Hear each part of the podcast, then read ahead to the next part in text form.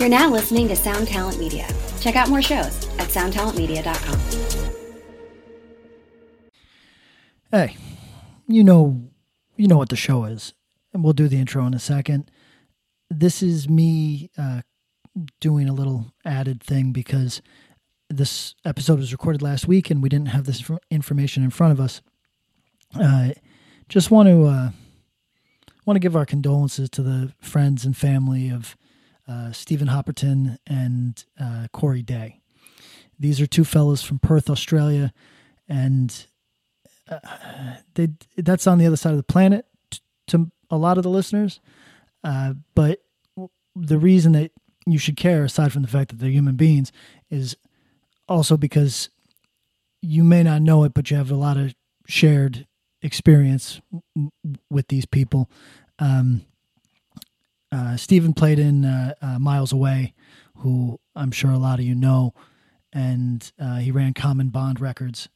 Uh, also put together some tours, but and Corey Day, he played in Battle Truck and and PC Thug, which I I think Stephen did too. but anyway, he, the reason that I wanted to do this was because when it came to our attention uh, it came with a lot of love, and it was it, it it, it was clear that these two people had done a lot uh, for their scene, and uh, a line that particularly uh, resonated with me was that they were supportive of of young people, and, and I'm not always that, and I admire people that are. So I just wanted to give a, sh- a shout out and an RIP uh, to these two gentlemen and uh, our condolences uh, to to the community in Perth, and and also obviously uh, friends and family. Uh, everybody, keep your head up. Those two fellas uh, passed away in in very close to each other uh, in time, and that's how life goes. Sometimes it can you, you got to express love for the people around you. so this is a fun episode, I promise, but uh, wanted to pay our respects.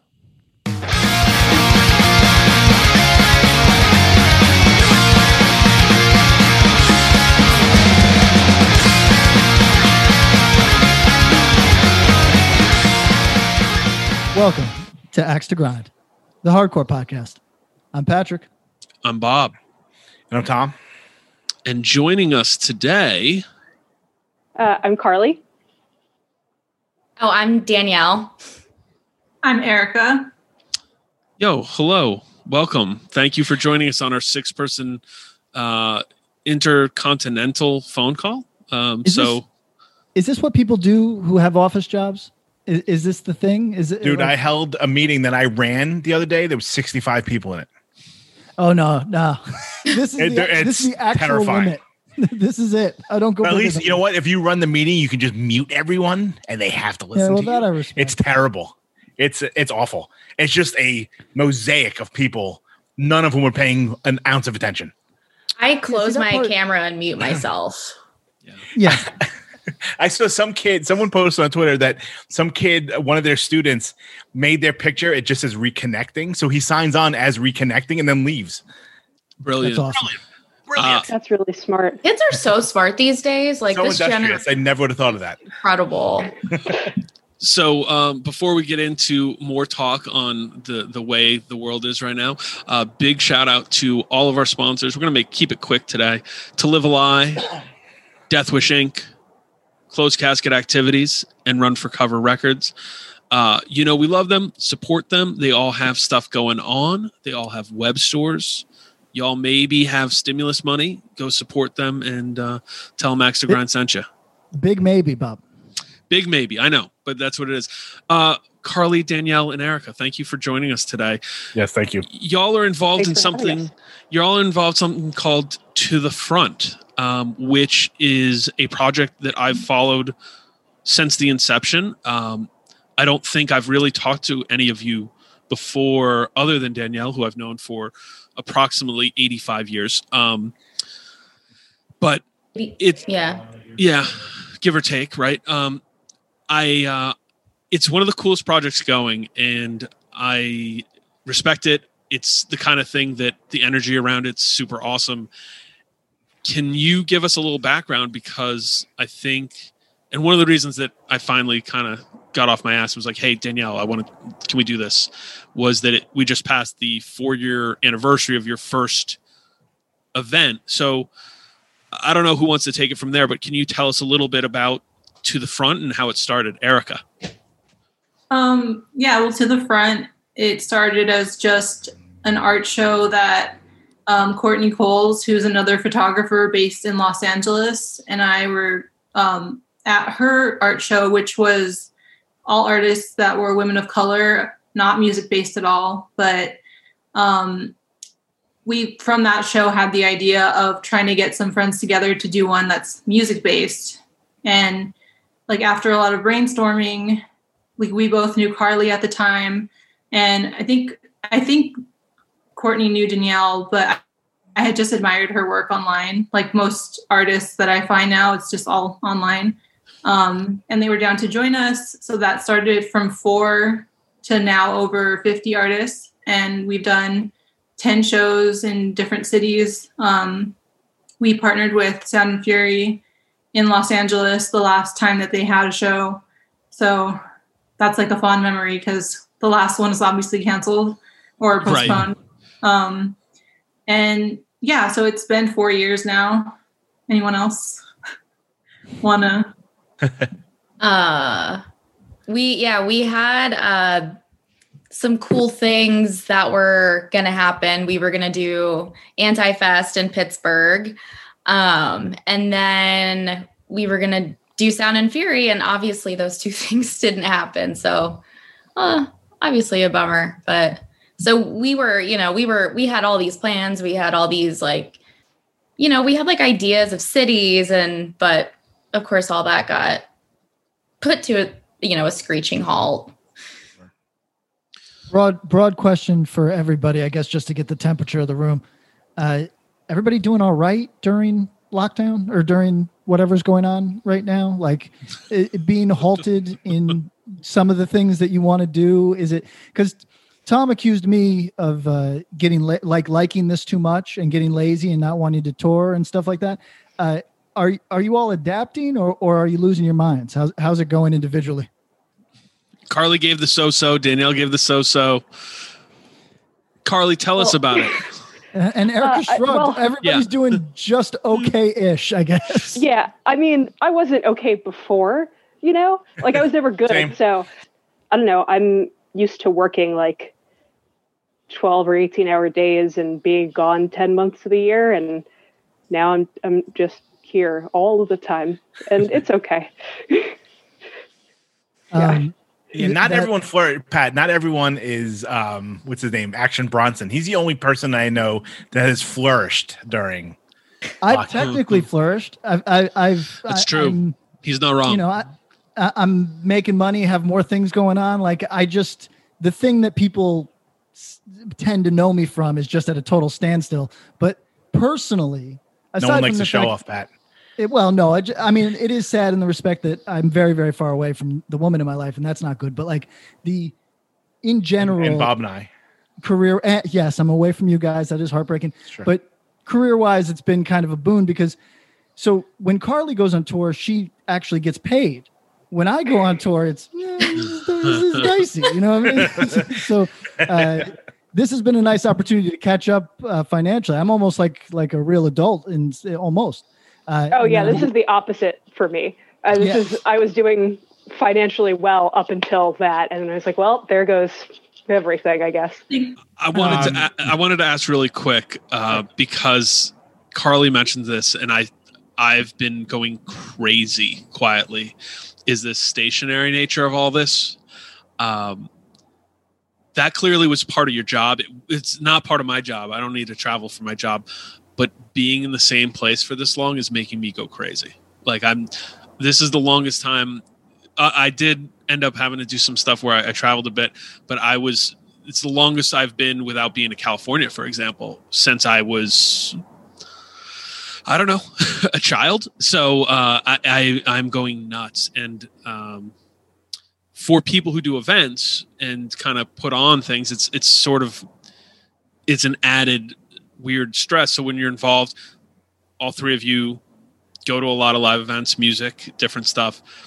Has that change in your life impacted you? Have you started to feel it on a regular basis, or has it been a longer soaking in process? Um, I'm gonna say that I love live music, and obviously, I love you know do it like getting to do what I love, and it's so great to be at a show and bump into like Erica or see Carly. You know, like those are I really miss those things. But on the other hand, I have crippling social anxiety and on top of regular anxiety on top of de- like just depression and right so i mean this is a, this is a layer cake. It's a gross layer cake.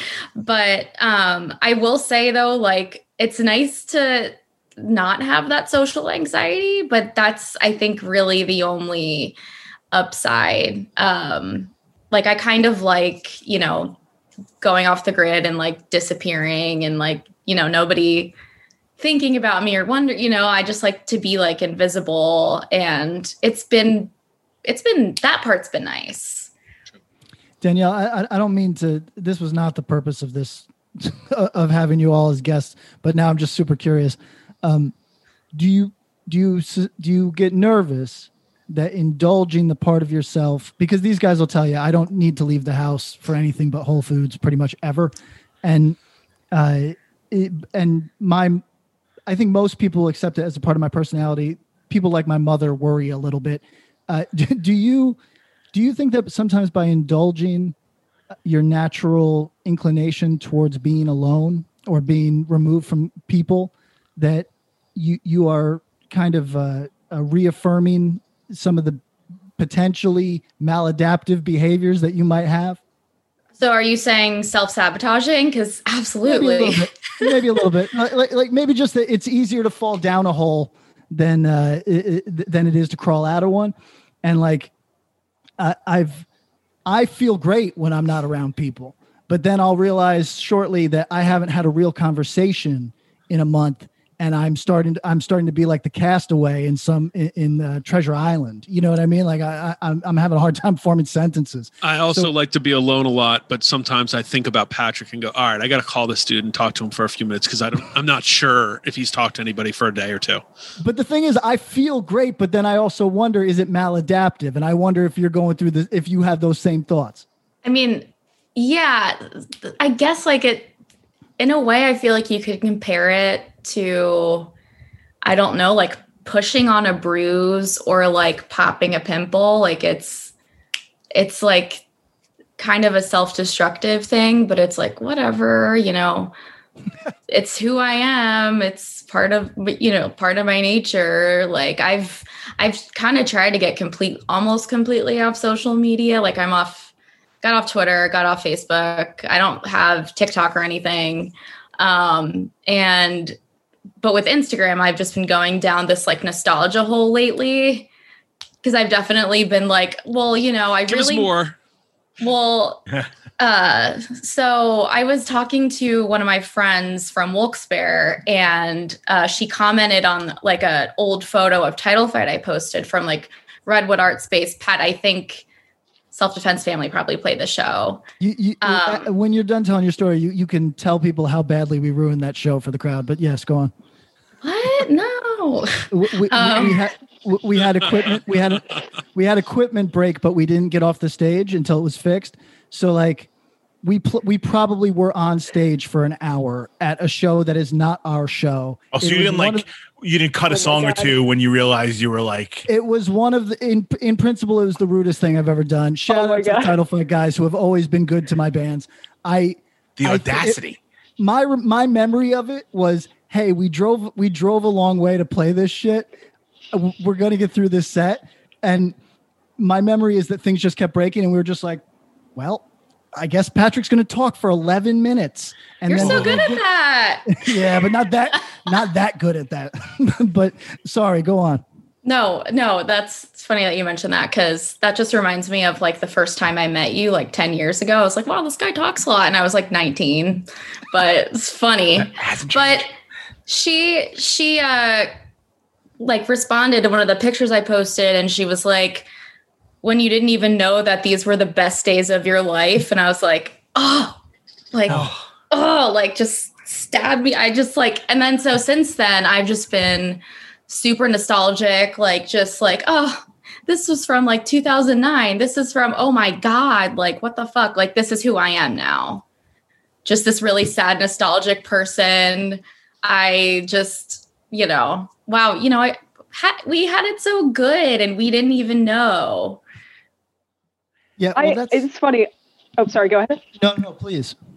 Uh, I like definitely, uh, you know, everyone is um, can fall into nostalgia traps and I love like reminiscing, but I never look back at stuff and think like, wow, this was so good. Or I, I was like, I can never look back at something and be like, I was so happy. Cause like I was never, I can mm. always like look back and be like, at least I wasn't happy then either.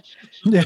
oh, the thing is, is like I was probably worse in my depression and my anxiety like back then than I am now because I did not have coping skills and I never, ha- I never knew how to like handle myself um, except for being like a loud, obnoxious person because I just like I don't know what to do.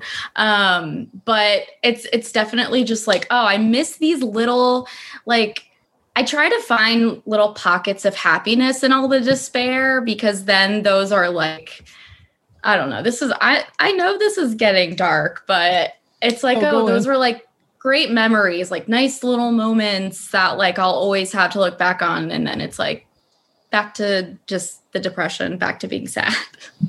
I like reminiscing about certain things and then trying to forget the other stuff.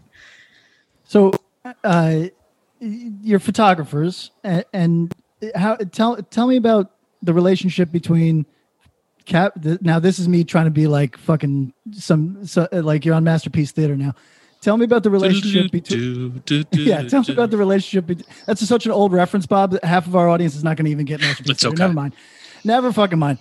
The, it, but tell me about the relationship uh, between capturing images and nostalgia. The two things seem intertwined, in, right? I mean, yeah, invariably linked. Yeah. And I'm the sort of fella. No, no offense to anybody that does show photography I'm oh. sick of looking at myself. I never need to look at myself again in my life. Uh, but I do find myself. I follow one of those YouTubes that put like everybody's got this in their hometown scene. I assume the one strange archivist that that that that recorded every show. There's yep. one from where I'm at who will post something like maybe like once every three months, and I'll go, "Oh, this was a terrible show. I'm going to watch it for an hour and 15 minutes. Now, uh, tell me about your relationship between the relationship and yours between photography and nostalgia, if you have an answer for that question. I, I don't know if Danielle and Erica, if you ever experienced this, but sometimes I will go through like spells of not editing or, uh, you know, doing anything photo wise other than actually than simply shooting them and then never touching the camera again. Uh, I like sometimes I can't edit stuff because it bums me out to look at it. Hmm. I, like yeah. especially if it was like a happy time. I don't know. Um, so I don't know. That's what I have to say. Yeah, I, I have. For the most part, um, towards the beginning of quarantine, I was kind of burned out from shooting shows because I was going so often um, I liked doing like behind the scenes stuff and just beyond the live photos. And then all of those photos, like immediately, I was like looking back at them and editing them and just like being so stoked on like th- those memories and hoping that shows were going to come back in the summer. It was like March, and I'm like, the shows are coming back in the summer.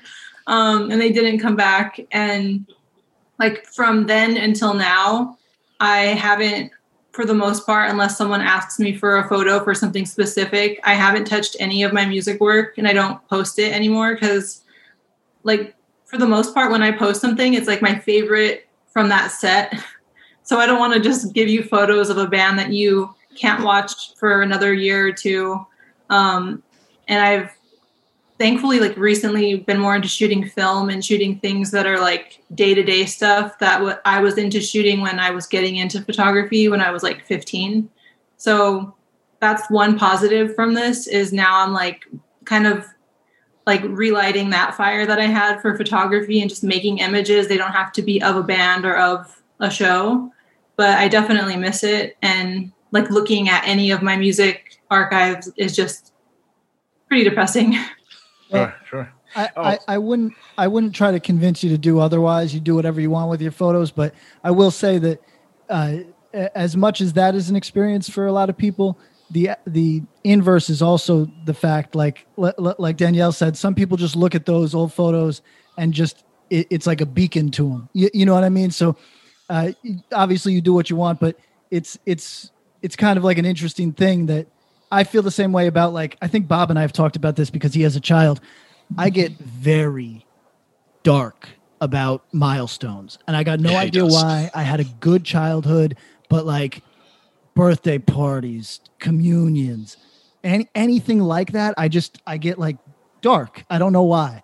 And but to other people, they look at them and they go, ah, you know, I mean, that was that was great. So like it, it's uh, I I uh I probably experience things similar to how you do of looking at these things and going, damn, I don't, uh, it's almost like a scab right now.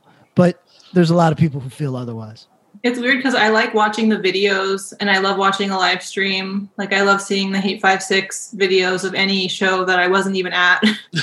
um, but if it's my own photos, I'm like, damn, like I remember specifics about that night or that that show or that tour, and it's just like I just am optimistic for when things come back like as anxious am as i feel to go to like a very populated place right now i know that right. i will be very down to go to a show once i'm vaccinated. Sure. Like i have a million questions so i better get in before pat asks another no, sorry. I, I, I, I, do you like how I ask a question, and then I make it about myself for like eleven minutes, and then I go. Yeah, he's like, "What's your favorite curse word?" My favorite curse word is blah blah. Yeah, it's like yeah, cool. And then I'll say, if you don't mind expanding on what I just talked about for four minutes. Sure. See what Danielle, the way Danielle put it is the best. You've always been a good talker. I met you 10 years ago and you've just very nicely stop talking. Yeah. Let me say You're very thought provoking. He hasn't stopped talking since then. Let me say this. I got my first message of this type the other day. Bob and Tom interrupt you too much. And I said, Thank you so much. That I was said, fake. I've been. That was I said I've been waiting for this. I appreciate that. Did, we have did your mom send it? no, not my mom. That would be something my mom says. Yeah. But no, uh, I was happy. It was someone that appreciated being turned on to Final Conflict. Uh, really thinks it rips, loves it. Yes. Tell them, yeah, thanks, Bob. Okay. And and then said, and then said, but they interrupt you a lot. And I said, I know, I really know. What would the show be if we didn't? No, I'd be a nightmare. Oh yeah. so, so. I would literally put up reconnecting and then walk away. Yeah. yeah. Tom, um, you have questions. I'm sorry. Go on. I have questions. Um, so one of the things, so I'll, we'll start with Carly. Did um, what started for you with photography? Was like, were you interested in photography first, or were you like a show photography person that learned like expanded from like punk and hardcore, or were you into photography to start? Yeah, yo, that's such a I good was, question. All all three, please. But Carly, yes. start. Um, I was always into like taking like snapshots of friends and stuff. Sure. Like my grandfather was super into photography, and I like somewhere in storage have like a bunch of his old equipment. Um, Amazing. My mom always was always taking photos of the family, uh, so I was always into like just you know making snapshots of friends. Sure, uh, sure so of course when i started going to shows i started bringing a camera and it just kind of you know developed uh no pun in intended. yes um yeah and whoever else wants to yeah. There's a cat. We have seven seven yeah. living things in the room now. He's my emo- he's my emotional support man. Similar to carly um i was i think i was like 15 when i started uh, taking photography classes and I was already going to shows at that point.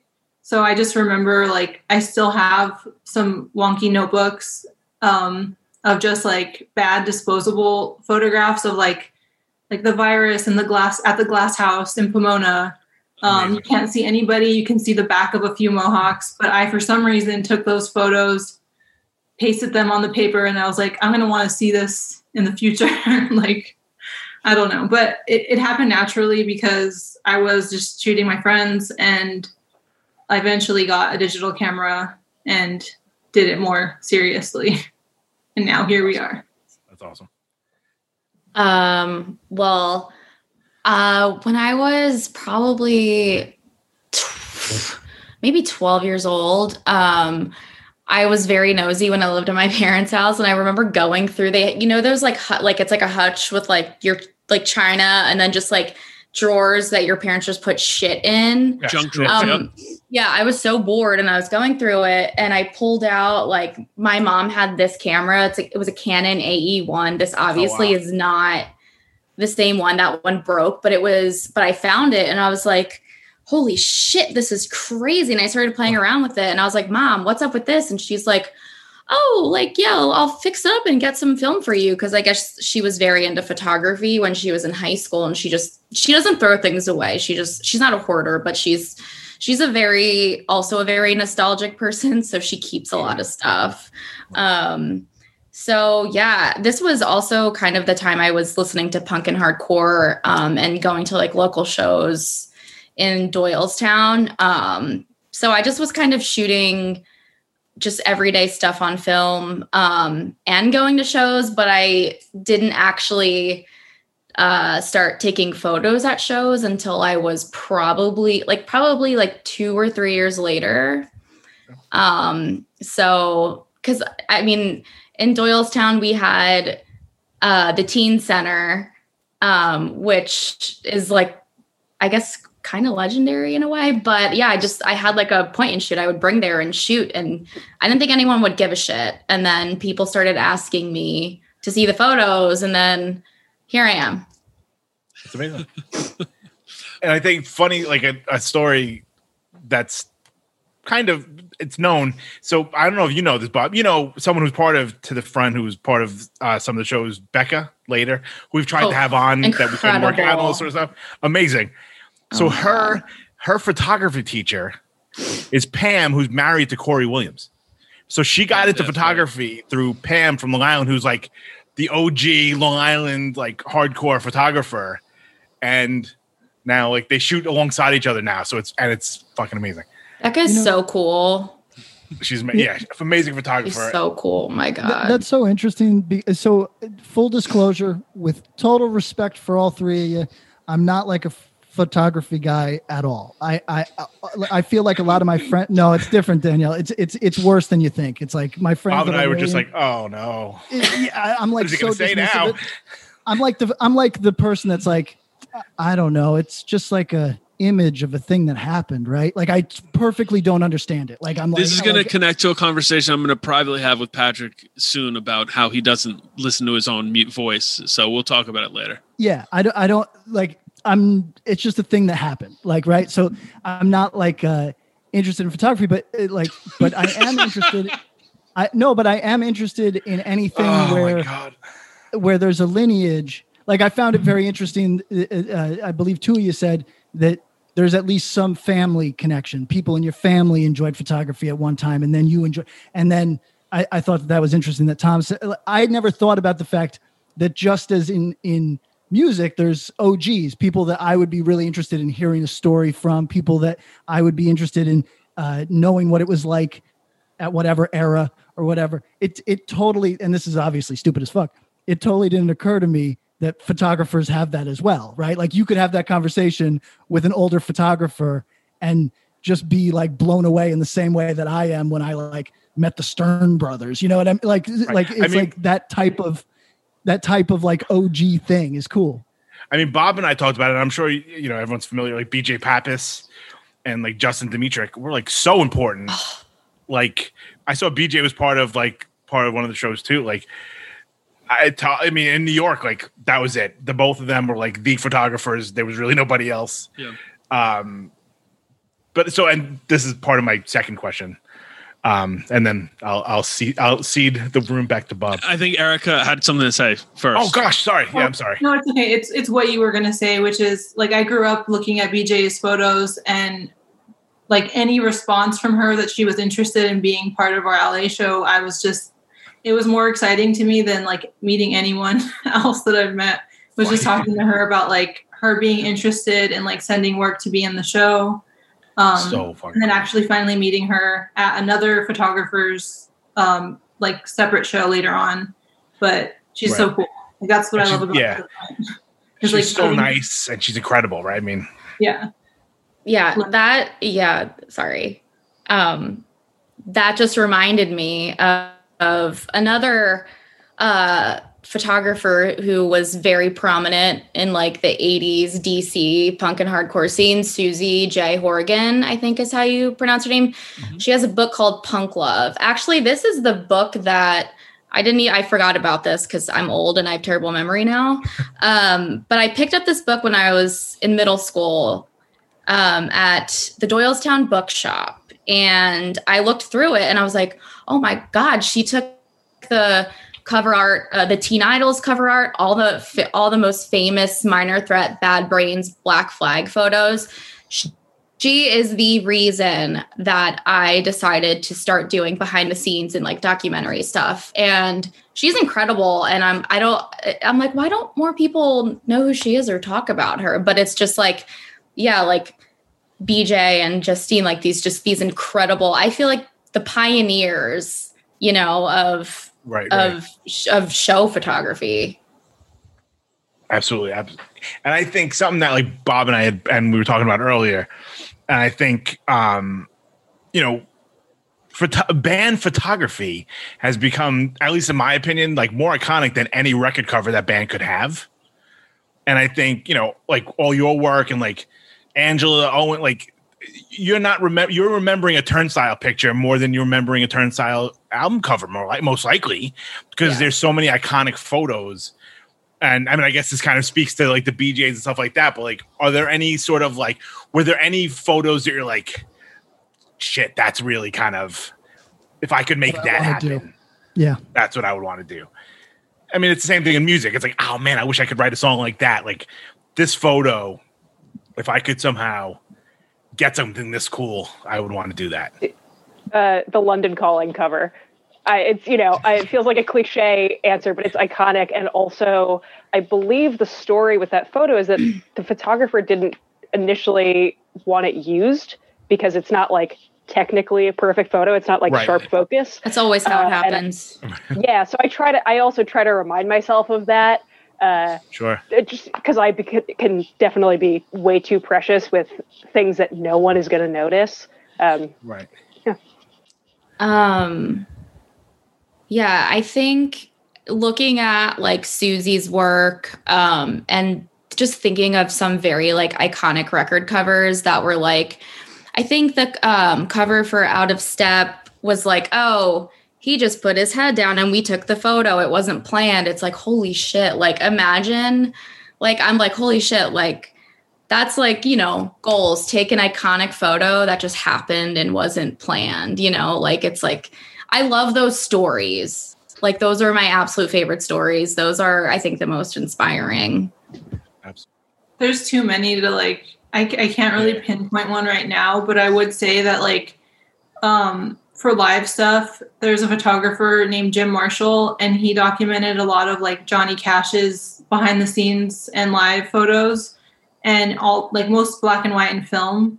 So like his images for me are like the most I can see one and know that it's his work, and I just grew up looking at them and being so like enamored by it, and then going to like a punk show and being like I want to somehow emulate that um, I don't know if I succeeded, but I like the fact that like everybody has their own style of taking pictures. And for a non-live album cover, the damaged album cover is my favorite. And I've always I've had a photo inside of an album and on the back of an album, but not on the front. So that's still one of like the dangling carrots for my career. So makes sense. Um, another I'm gonna shut up about this, but no, things don't, no, um, Robbie Red Cheeks. Shout yes. out. Shout um, out. literally like I don't even he kind of he inspired like my I guess like me starting to shoot hardcore and punk shows the way I did and I remember this, my age is showing. He messaged me on he messaged me on Centerfuse and wow. told me he like I was in high school. He told me he liked one of the photos I took, and I just remember being like, "Oh my!" I freaked out. I was like, "This guy, this guy, he he likes something I did," and then we formed like a beautiful friendship. And I think he's one severely underrated. He is he's probably like one of the absolute best to ever do it and i wish he still did it. Um and he's also just such a kind and wonderful person. Like he's i remember he like this so when i was probably 19 or 20 he called me. I was in ocean city new jersey with my family and he's like hey can you come to philly to take sick of it all promos? I'll give you my lights. And i was like ah, like definitely, I was sweating the whole time. I was so anxious. I think the photos were terrible, but the fact that he asked me to to do something like that, I was just like, me? What? Like it's still i'm still in awe to this day. He's he's just such an amazing person. And incredibly talented too. Yeah absolutely. Uh, yeah. Can, can can i ask a question? This is so again pardon my total ignorance on photography stuff uh, th- th- there's bands that the three that we really like that we acknowledge are not good, right? Like it just has a charm. And is there any photographers? Don't name them. We can't name. We cannot name yeah, any. Don't name yeah, I can't mean, say it. There's no wait, wait, wait, wait. wait. Let's yeah. let's frame it this way, as opposed to that.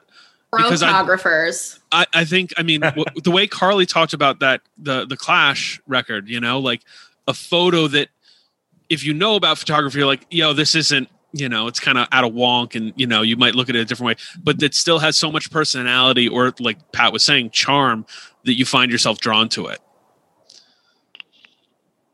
The kinder way to say that. That's a great question. Firstly, that a photographer's worst critic is the person like the photographer themselves like we all are so hard on each other on you should ourselves. hear us i was gonna say you should hear us talk right before shows but go on. Yo, wait, what's that like? What is it like a pep talk? Is it like just getting out your fears? Yeah. What is it like? It's all of us all asking the other. Yeah, we're all like, is it can I just leave? Can we go? Do we have to the first all of us. We're all pretty introverted and planning something that people are going to specifically to see your work and you um, is like a nightmare. It's like it's, it's, like a bad dream where you're in front of people at school, you know, like but it, yeah. it's like facing your fears and you have like an adrenaline rush right after that. You know, because you're you're illuminating something that you don't think about. I get it because I'll I'll do episodes where I just ask these dudes questions, but they don't ask me back. it's you know the photographer, yeah, they're holding the camera, but they're behind it they're not mm-hmm. in front of it, you know? So when you put that together, I never I've never thought about it like that. You're right. And it's very it's weird. like put it's like recording a demo and then playing it in front of 200 people and be like, "So what do you guys think?" yeah. yeah. Right? Yeah, I mean, it's like true. there's no kind of you know, like you're your own worst critic. Just like we all like anyone who does any kind of artistic thing, you're like, "Ah." And now you're putting it out to be seen by hundreds and hundreds and thousands of people. You're like, this is the worst day. Of, yeah, I totally can see why. Well, doing the live event puts them in front with it, though. You know, you can post exactly. pictures, and you're not you're not like, hey, here I am with my picture. It's just here's the pictures. You know, um, that, there's a lot of like, oh yeah, I don't, I didn't know you took that, and it's like, but before I rem- like, I know Erica and Carly definitely remember this, but like our very first show. I mean, we were all there's like a I think Erica took a picture of me laying on the floor because I was having such bad anxiety. And like we were all just sitting there, like, can we like and not to sound ungrateful but it was just very overwhelming when you're so used to being the one behind the camera you're kind you're invisible and you know you're there to like your job is to document other people, but then when you're kind of put on display, it's just like, oh, oh my God, can we go home? Like, can I ask? I, I feel vaguely, yeah. I, I, feel nauseated just thinking about those days. like, uh, this, this is such a funny I, topic yeah. to me. The, the, the notion of having a need to express yourself, but also having like a, a deep social anxiety where all of the mechanisms by which you do that are just, for lack of a better word, triggering as hell. And that's like I never really thought about that because I I I uh, that's not one I experienced, but that's like uh, that's a trip. Well, we got oh. we got the mechanicals of to the front, but with all of this said, why? Right. Why what? why why do it because it's such like to do the event because you're like oh man no I, I understand you know like there's there's this place and you guys filled this cool void but like knowing you were going to go up against these kind of this conflict of self you know to do an event like this. Hello out there. Yes hello out there everyone. I'm hal schwartz. And i'm flynn mclean Together, we host None But the Brave, a podcast dedicated to the music and career of Bruce Springsteen. Bruce and E Street Band are on tour right now for the first time in six years, and we're taking a detailed look at what's happening on stage in our bi weekly episodes. We've also been recently joined by some very exciting guests, including rock journalist Warren Zanes and Steven Hyden, Backstreet's magazine founder Charles Cross, and Barstool's Kirk Minihane. If you're a die-hard Springsteen fan, this is the show for you. So please subscribe to But the Brave on your favorite podcasting platform and we hope to see you further on up the road. Thank you so much. We'll be seeing you. Hi, this is Chad Nicefield. And this is Justin Press. We're the host of Making Waves, the Shiprock podcast, a part of the Sound Talent Media Podcast Network. We're inviting you to sail away with us on an epic journey in musical enlightenment. Every week, we bring you only the best artists in rock music and discuss everything from the cruise to the stage to the saga of being a professional recording artist. We'll have lots of special guests along the way, so tune in every week. Your stateroom is available every Monday morning, so welcome aboard. I'm Daniela Clark. I'm Barbara Ann Wild. And we are the Honest AF Show. Our podcast is real honest conversation with our celebrity friends and pros. Covering our anything but average rock and roll lifestyles. All while tackling the hell that is aging and the battle of beauty. Oh, yeah, nothing is off the table. The Honest AF Show is available wherever you get your podcasts. I think with our first show, it was it was supposed to just be like friends at an art show. No one is asking us to put our work up on the wall, so we're gonna put our work up on the wall and have like a little just a hang. Right. Um, but since then, there's been more purpose behind it, and it's also been kind of an exercise to like step out of your comfort zone and what I forgot to mention was like with each show that we've had, we find local organizations to donate to. So then there's also the incentive of like doing it for something we believe in um, and raising funds that way, um, trying to help out each other by, you know, promoting each other's work and, and getting ourselves out there, even though most of us and most artists in general, I think, are pretty introverted yeah. But it was like power in numbers. Yeah. Yeah. Makes sense. Good point. Or here's so um here's a therapist question. Yeah, keep keep them coming. I feel like I've that's all I've been rolling with. My bad today. Sorry. No, no, no. But I mean, you know, part of it's part of what I do for a living. You know, whatever. Mm, sure. So he, here's what I'm hearing, and I'm wondering if this is like you know, we I think well, some of us. I mean, I can agree with a lot of the social anxiety and stuff like that. Do you feel like a camera helps you sort of bridge that? Like, do you enjoy going to a show without your camera? Like, or do you right, need that get, to kind of like head keep, shakes? Everybody is like a barricade to keep people like one step away from me. That's a really good question. I'm curious to hear these it's answers. Hard. I also have um, I mean, since I spend so much time working, not necessarily shooting, uh, I have a hard time going to shows that I'm not working. You know, it's I, I like I like having a thing to do. Yes, right. I need something to do with my hands. Right, right. When I started going to shows, it was by myself, and I felt like when I was with like doing photos, making photos, I had my camera with me. It didn't matter if I didn't know anybody else. It didn't, you know, no one was looking at me being like, she has no friends. But when I had my camera, it's like, at least I'm taking pictures. Took the words right out of my mouth. Yep, exactly. And I still feel that way. Like, you know, a lot of the time, you know, I'll text, you know, I'll text Erica. We'll text each other, hey, are you going to this show? Okay, we, we're both on an assignment. Cool. Like, see you there. Or sometimes we don't even know that the other is shooting. So we get in the photo pit and it's like, oh my God, thank God. You know exactly what I'm feeling. This is just great. right. And then you hang out together. So yeah, that's that's the one of the really, really nice parts about it too. That's awesome. All right, I have another a, a, a pro question that it always bothered me, and you guys will know.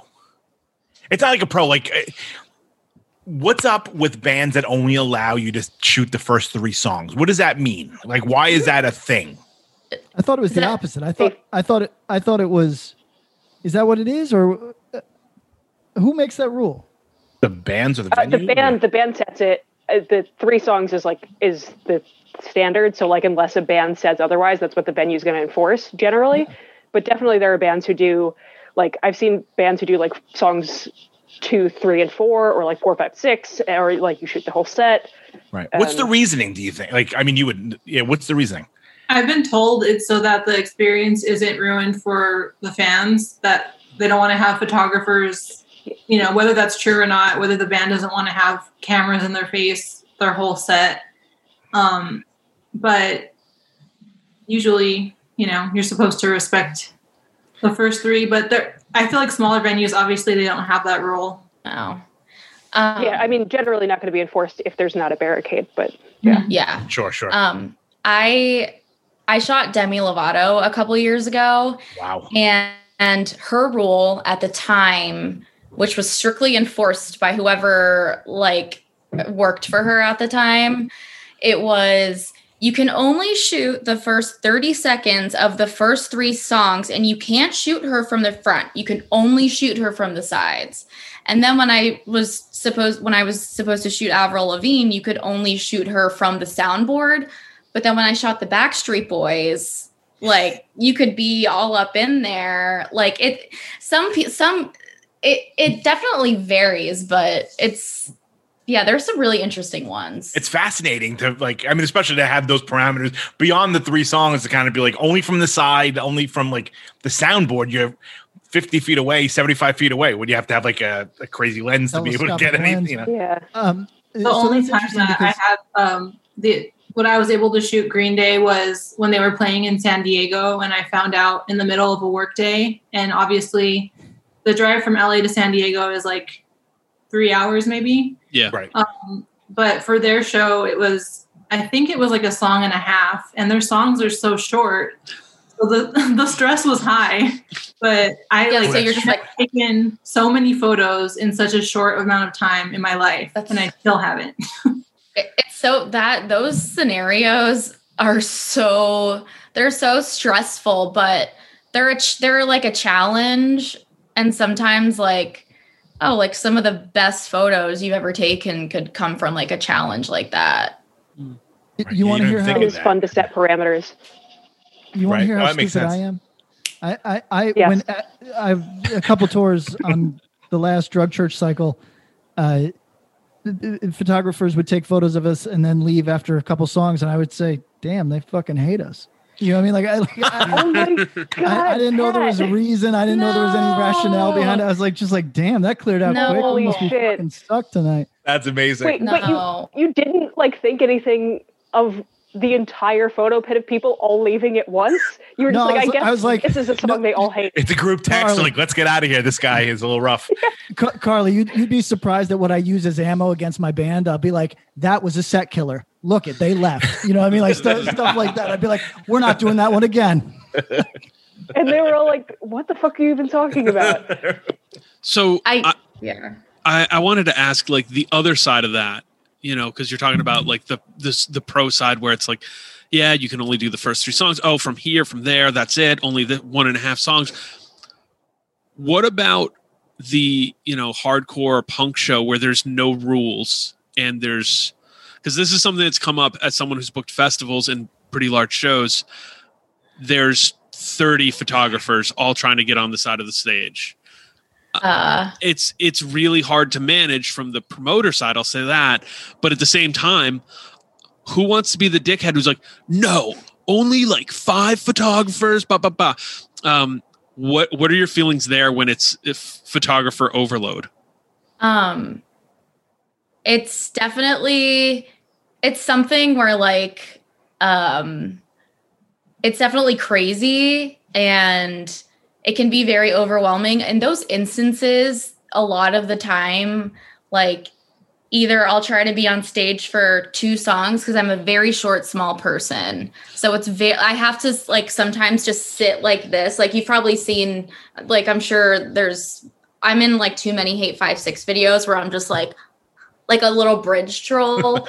But i'll i'll try really hard to like challenge myself. Okay like i'm gonna go to like do some sort of a different perspective. Like i'll go to the balcony even though that's not that much different or i'll just like kind of i'll put on a longer lens and like shoot from the back a little bit try to cat like do something different um, so I try to challenge myself with situations like that. And then I also feel bad because I'm like, I don't want to, I don't want to be in anyone's way. I don't want to annoy anybody. I, I don't want to be the person who fucks up and does something. Like it's like one of my biggest fears is just like tripping over a cable or ruining the whole thing. And so I just, I, again, I try to be invisible. Yeah. Uh, yeah, I mean, I feel similarly. Um, it definitely, I'm sure it sucks having to be the person who tells. I mean, I've also had to be the person who tells photographers that they can't be on stage. Um, it sucks, but like, also there's a point at which it like it, it interferes with the show. It interferes Boundaries. with enjoyment, and like yes. you know, you just have to like. Sorry, you can't have everyone on the stage, 100%. and it sucks, but it's just how it is. Um, I have an issue because I'm tall, but also I have bad knees where like I can easily dislocate a knee again and not walk for a few months.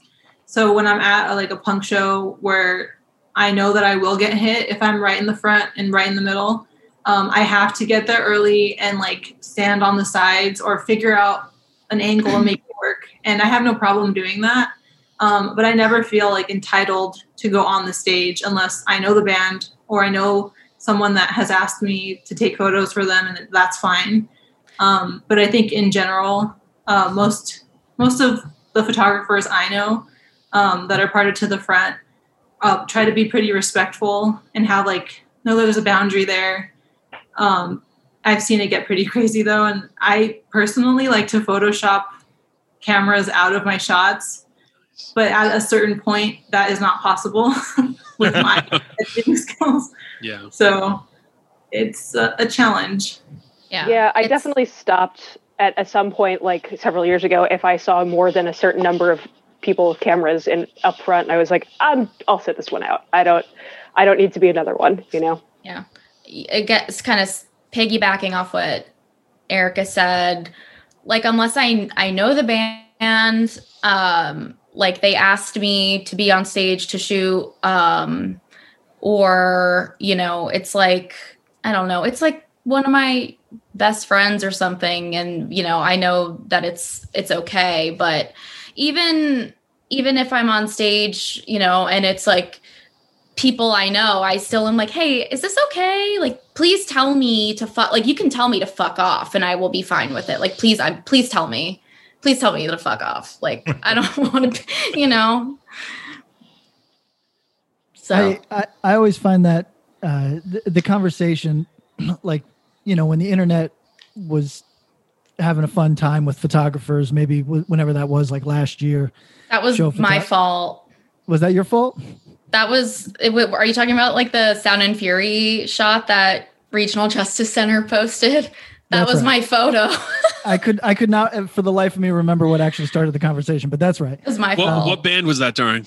Have Heart at Sound and Fury yeah, 2019, I think. Yeah.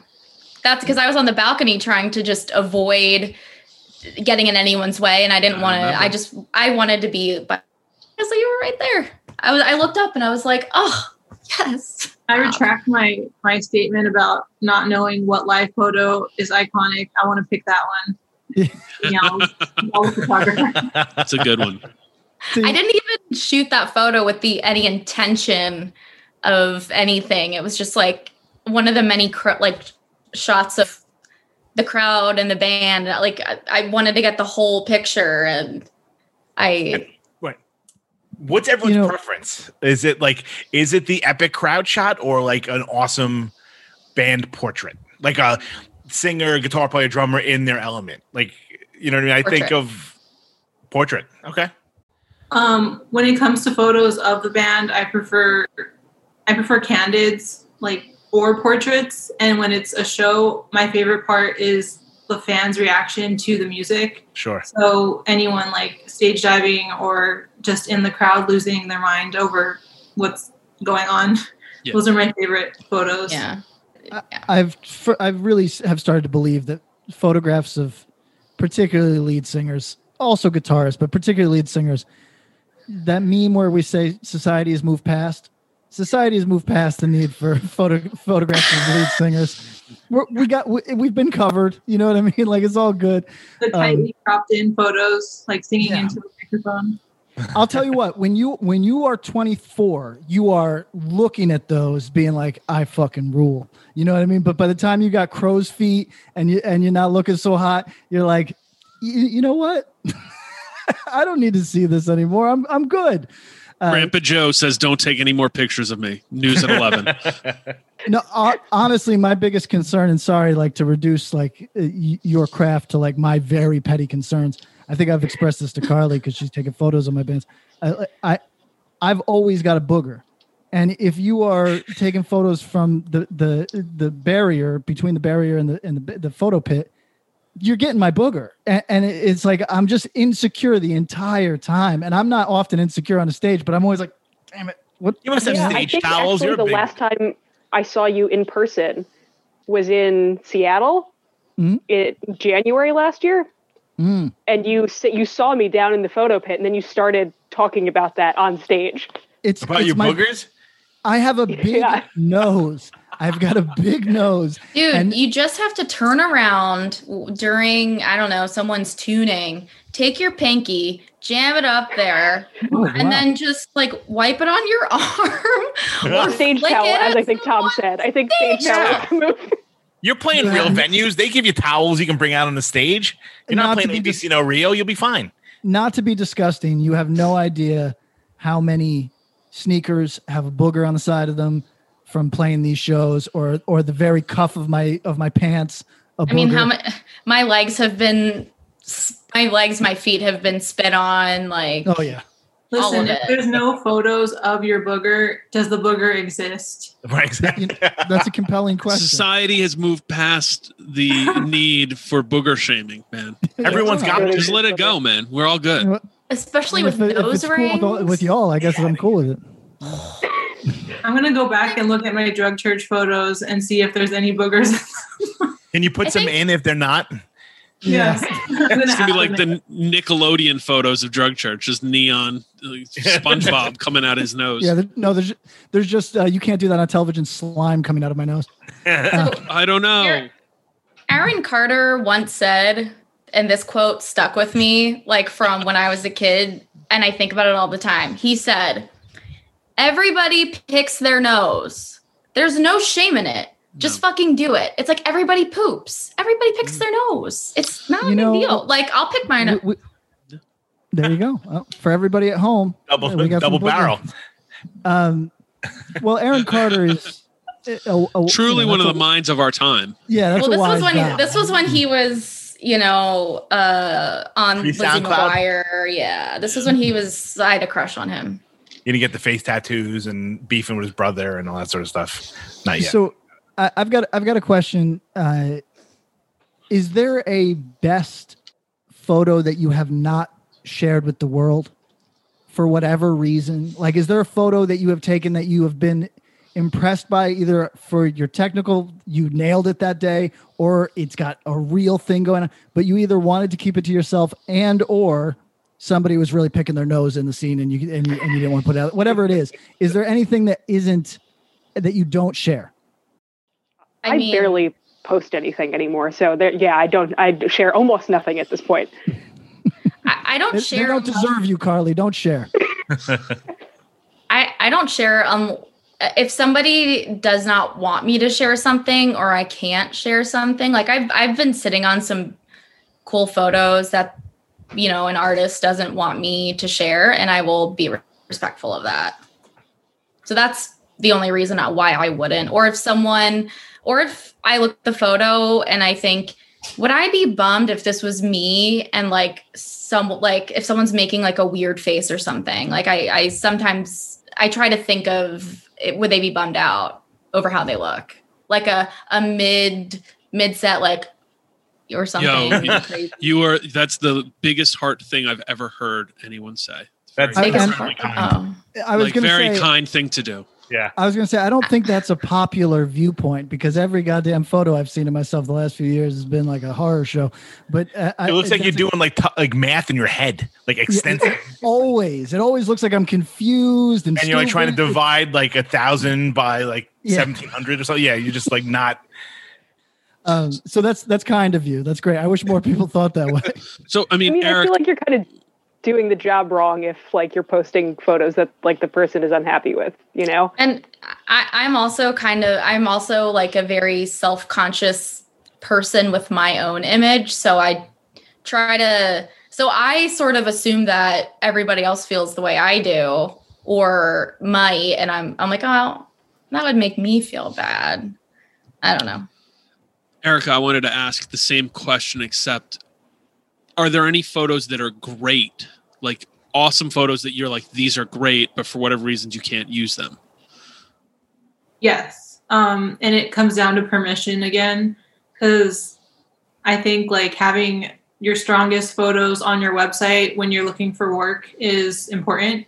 So obviously if i think it's a great photo i do want to put it online but if it's something that i agreed with like the band or with their manager not to post something if it's not approved or you know if they only pick five photos out of however many um, i can't do anything with those so that's a bummer but i'll at least have it for myself like but there's been several right. there's been several instances where i'm like why did i agree to like these uh, like these restrictions you know right. even with signing releases and stuff that stuff stresses me out. Like, please don't sue me. I have no idea what I'm allowed to do or not. I have no money.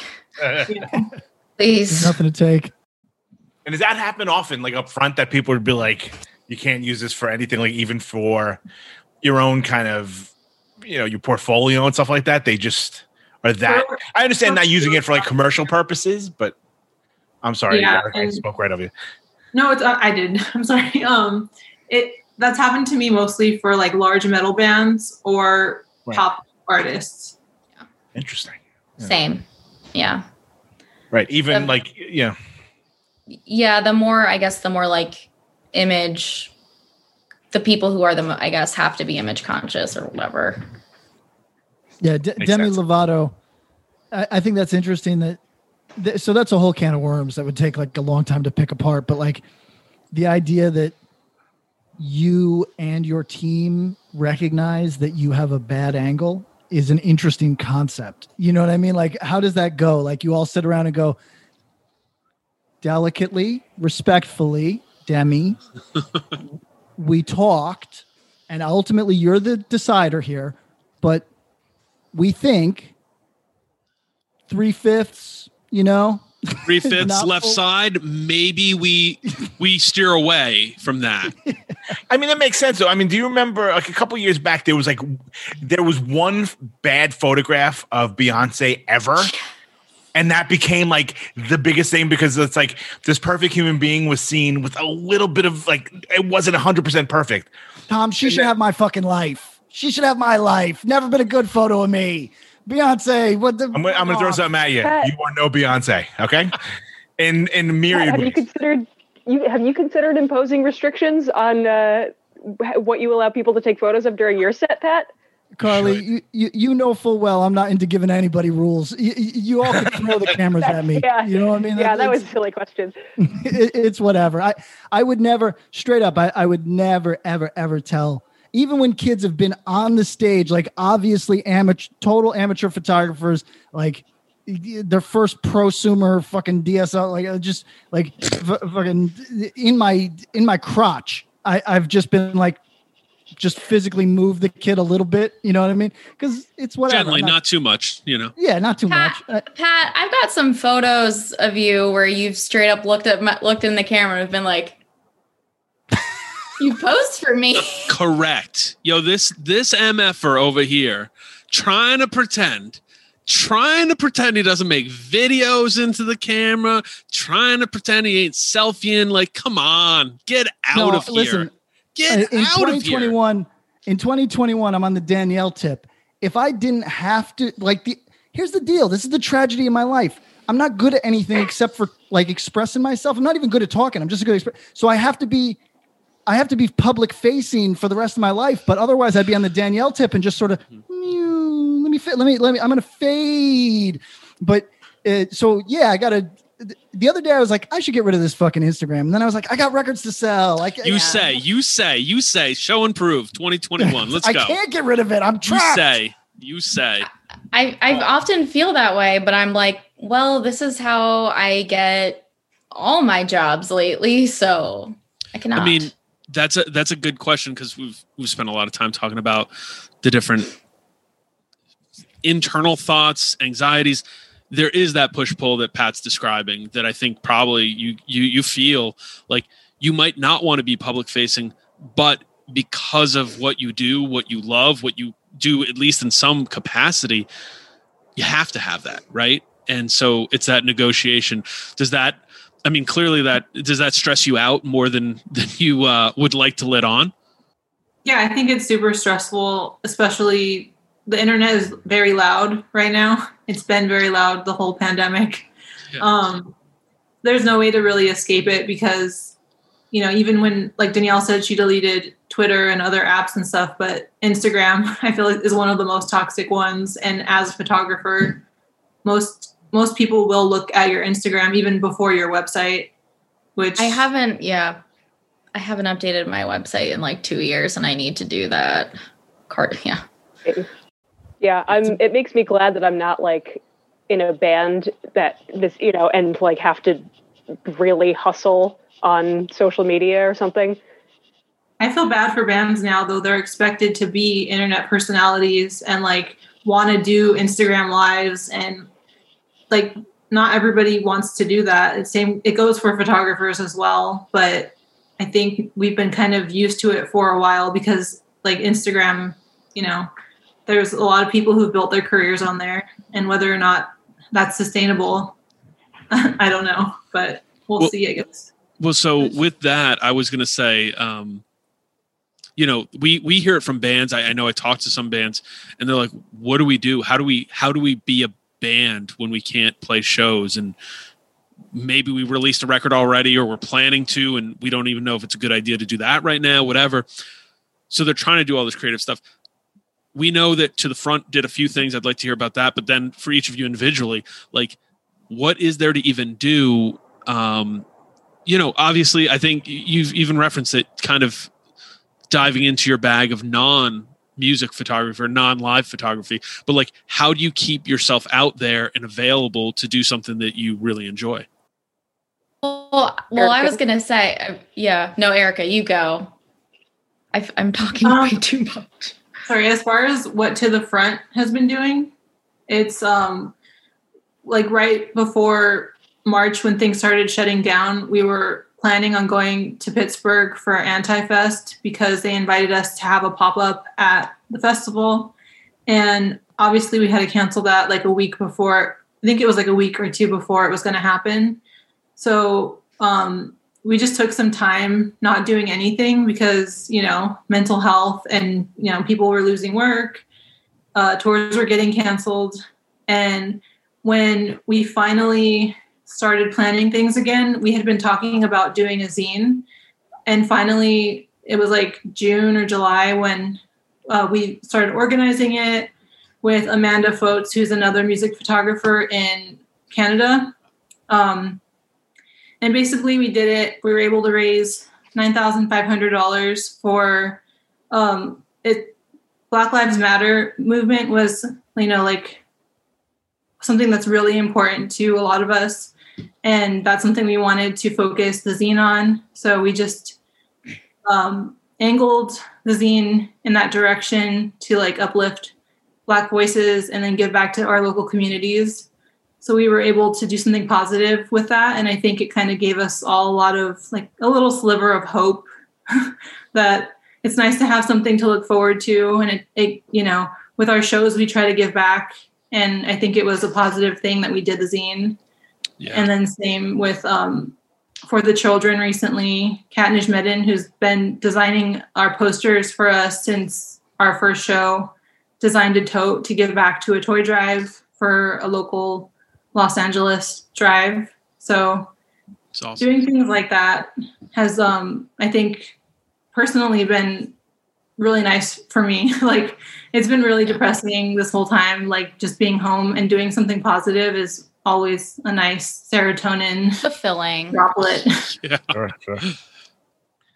It's fulfilling. Um something I mean with what we're doing to like i guess keep busy um kat uh, erica courtney and i have been trying to plan safe uh social distance kind of shoots with each other just something to do like uh erica kat and i went to huntington gardens and just three of us walking around taking pictures like you know we got covid tested and quarantine and we did that and that was like a nice it, I mean, it's it's just like okay, figuring things out, things to do to like keep ourselves busy, and so uh, that was one of them. And you know, we've been trying to get to Pioneertown together also, but just I mean, none of us feel really good, at like safe about it, you know, right now with how the numbers are. So we've we've just been trying to come up with um little things and we had we we did a t-shirt um, and you know, Kat and I shot each other in the t-shirt and we're like, oh, buy our shirt, whatever. Like Kat made this amazing backdrop of like flowers from Michaels and we did the whole thing in my kitchen. So it's just kind of coming up with, okay, well, how can we keep ourselves busy? And also we miss each other. Yeah, another thing I forgot to mention was um, we've been doing live streams, which is new to all of us. And Carly's been very helpful with helping us figure out how to stream on Twitch. Um, but it's been it's been nice to just like we want to keep it going and do more and more photographers and more artists. But just having a conversation with other artists, watching like illustrators and designers talk to each other from different states about their work. Um, it's nice to kind of just like take your mind off of things and focus on their artwork and what they're passionate about. So mm. that's been another positive. It's called To the Front Talk, and we're trying to like keep it going. We're not on any schedule at all. we're like it's on Twitch. yeah. So, so, just check check the dreaded social media, and you and people will find out about it that way. That's another. Yeah, that's yeah. another reason why it's like, oh, we can't not be on the internet entirely because yeah. we're trying to do things on it here and there. Yeah, so I, I, I, it's such like a big topic. I that I so I my experience with Instagram is altogether positive because there's like weird trolls and fake accounts that'll just like drop in every once in a while because people are strange. But it, it, in general, I don't have the kind of like I don't observe the type of like insane toxicity that a lot of women experience on there, but also like uh, maybe people that are maybe people who have to constantly put work out to to remind the world that they're doing something you know it kind of like it's a sad phenomenon that the more you put out the more you make yourself available for a weirdo you, you know what i mean and and it, it's uh, i hadn't really considered that with trying to pr- promote uh, uh, a photography career but i i would imagine that you have people whose opinions nobody asked for and they just appear. You know what I mean? Um, but w- unless you want to talk about all that, we can we can keep it positive and talk about uh, some of your individual projects and anything that you you, you might want to tell the world about. Uh, is there is there anything that uh, you've talked a little bit about what what you've been keeping busy with?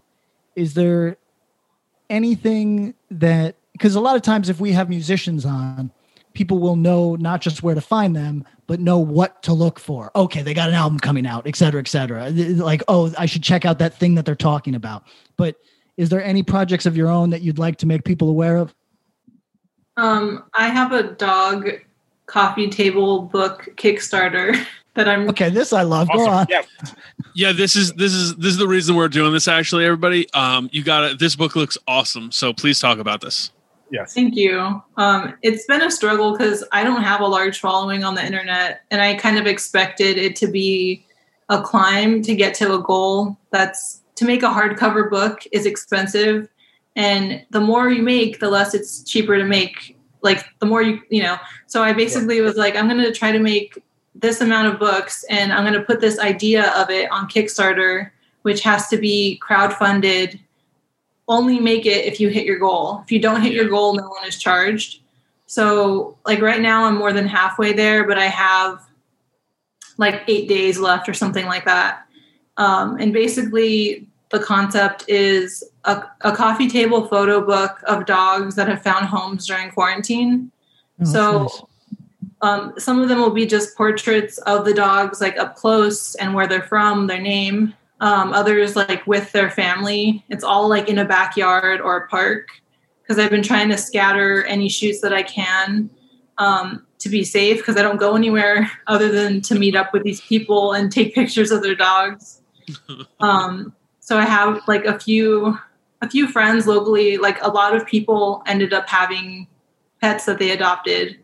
So it's just like the project idea itself makes me happy, and I was like it's worth a shot to try to get this funded. And if it is funded, then I'll make the book. And if it's not, then maybe I'll make a zine eventually and it'll be more affordable. But, you know. I, I think we'll probably pump this one on our socials over the next few days. Yes. Uh, that's a that's a very worthy project. That's right in my that's right in my wheelhouse. I like that a lot. Is there a website like that we can direct folks to? Um, Yes, it is Kickstarter. Actually, I made a link tree. No, I didn't. It's a tinyurl.com. Yeah, yeah, yeah. Slash Erica's dog book. So Pretty easy to remember.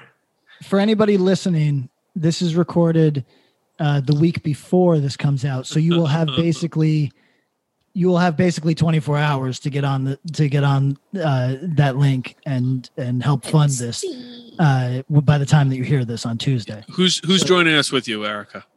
Um, my dog that's with me is on the cover of the book, and I got him in April. But I this whole time I've been worried that you can hear him snoring because he's been snoring in his bed. Not at all. No, he's been good. He's so handsome. Anyways, enough about me. Yeah. No, that no, it's perfect. We'll put that up. We can put that up before the episode comes up just so to give yeah. you a little bit more time Thank on that. Oh, 100%. That's such a such a cool idea. Such a cool idea. And do you think these dudes don't know that I've already posted about it from the Axe Grind socials? That oh, fucking fantastic! Love it. But but we will do it more. So yeah, please, um, yeah, absolutely. And is there any thoughts about doing like this? Was something that was relatively new to me. A buddy of mine, um, is like a pretty like well-known photographer in New York. This dude, um, Justin Borucki. He's like a pretty known guy, or whatever. He did like his own like self-published book. Has there ever been any thoughts about doing like a book of your own, like that? It's sort of like all it's as it's ordered, so there's no sort of risk of kind of like I need to sell X amount before I, you know, before I break even or anything. It's kind of like someone orders it and then this company puts it together and sends it to the to the client? I guess the problem, even just while I was planning, um, like budgeting your Kickstarter, you can't lower your goal once you have set it. Sure. Um, but is finding a company that like will print just one book for not like three hundred dollars. You know, yeah. I didn't realize how difficult it was, and I did I found like another company after I had already launched my Kickstarter that was like slightly cheaper, but it it was kind of known for like messing the book up somehow. Oh gosh, that's all well, you need. Yeah. it's it's funny because when I was in college, um, one of my final photojournalism projects, well, I had two. One was we had to completely DIY a book by hand. So we had to get it printed and then we had to bind it and sew it with like dental floss. And I still have it. And it's all live photos I took. I called it How You Remember. And I don't even remember like what band that song is from. It's from like a a a bit like some band. But um like that was crazy. That was such a cool process. And I was like, You want to make my dog book, Danielle? I actually, you know what? I we'll talk about this because I kind of want to. Because also another, I had like an independent study in in college as well, and this was uh, the one year anniversary of Hurricane Sandy in New Jersey. So I went down uh, across just like a bunch of different shore towns, like just throughout the year, um, and I shot it all on film. Um, and then I was I I have to find this company, but I was able to literally just print one book for like fifty dollars. And it was, but this was in this was in 2014. Yeah. So it was like, it was a different it was a different time, Danielle. it was a different Going time. all the way back to the beginning. Uh, yo, but, that that also that I'm Danielle, you sent that to me. I still have it, the PDF of it, all those photos, because oh. it's where I live. You know what I mean? Yeah. So um, it's pretty wild. Uh, I actually think that. I, I mean, that's something that ages in a weird way. Like people will want to see see those photos. Like uh, my son, who is you know was born a year after that, uh, they learn about it because he goes to school in one of the towns that was really affected. He, he goes to school Which in, Bay, in Bay Head. Um, yeah. So it's right up from Mantoloking. And so they learn about it in school and they talk about it. It's like, oh, yeah, here's the damage that was done to the school, all this stuff.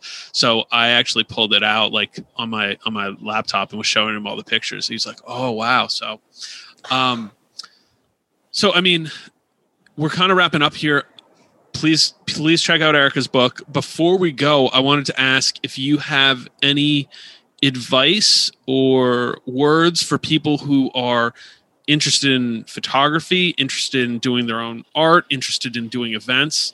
Um, what would you tell someone who is curious about that? We actually get those questions all the time from people, young and old, who are looking to do stuff, and y'all do a lot of stuff. So, what would you say to somebody looking to do things?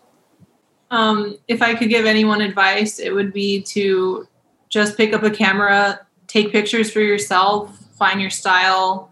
Um, just, you know, one of my favorite teachers had said that without light, photography is nothing. So, like, making light present in your photos is one of my favorite parts of it. Um, and not to get discouraged from people that are trying to gatekeep photography or art. Um, we've been doing something on to the front that just started this month called to the front photo challenge. And it's just yeah. anyone can do it. Just like um, giving photographers a theme to participate in. You go make the photo. We'll highlight everybody on our socials and give everyone the option to be on a you know show your work on our stream at the end of the month. Um, just so you know it's for everybody. Like there's no reason why you shouldn't be able to do it if you're passionate about it. Yeah um, yeah. go. Make art. Do it. Just go for it. it there like there are no fucking rules. And like don't be afraid to ask questions. Like some people are not going to share information with you and generally those people suck. Um, yep. but just fucking do it. Um also like i mean don't get too discouraged. It's really easy to hate the work you do, but someone out there is going to see something of yours and feel inspired by it. So take a chance and just do it. It's fun, you know, just don't think too much and just make it happen. Sound advice. Uh, thank you very much for joining us today. Uh, it, this was as smooth as a six person Zoom could ever go. So, so appreciate you very much. This is much. incredible. Thanks. This is great. Yeah. Th- thanks again. Yes, thanks everybody. Thank Hopefully, we'll do this again soon. We'll be promoting the next in in person to the front. Hopefully, uh, we'll have it in New York. Maybe we'll do a co-hosting thing and like no, November Friday. November 2021 life might look normal. Hoping for I mean, best. isn't it normal to you right now? I mean, I'm partying. I'm I'm just in my house doing the same thing I'm always doing. But um, anyway, uh, thank you again.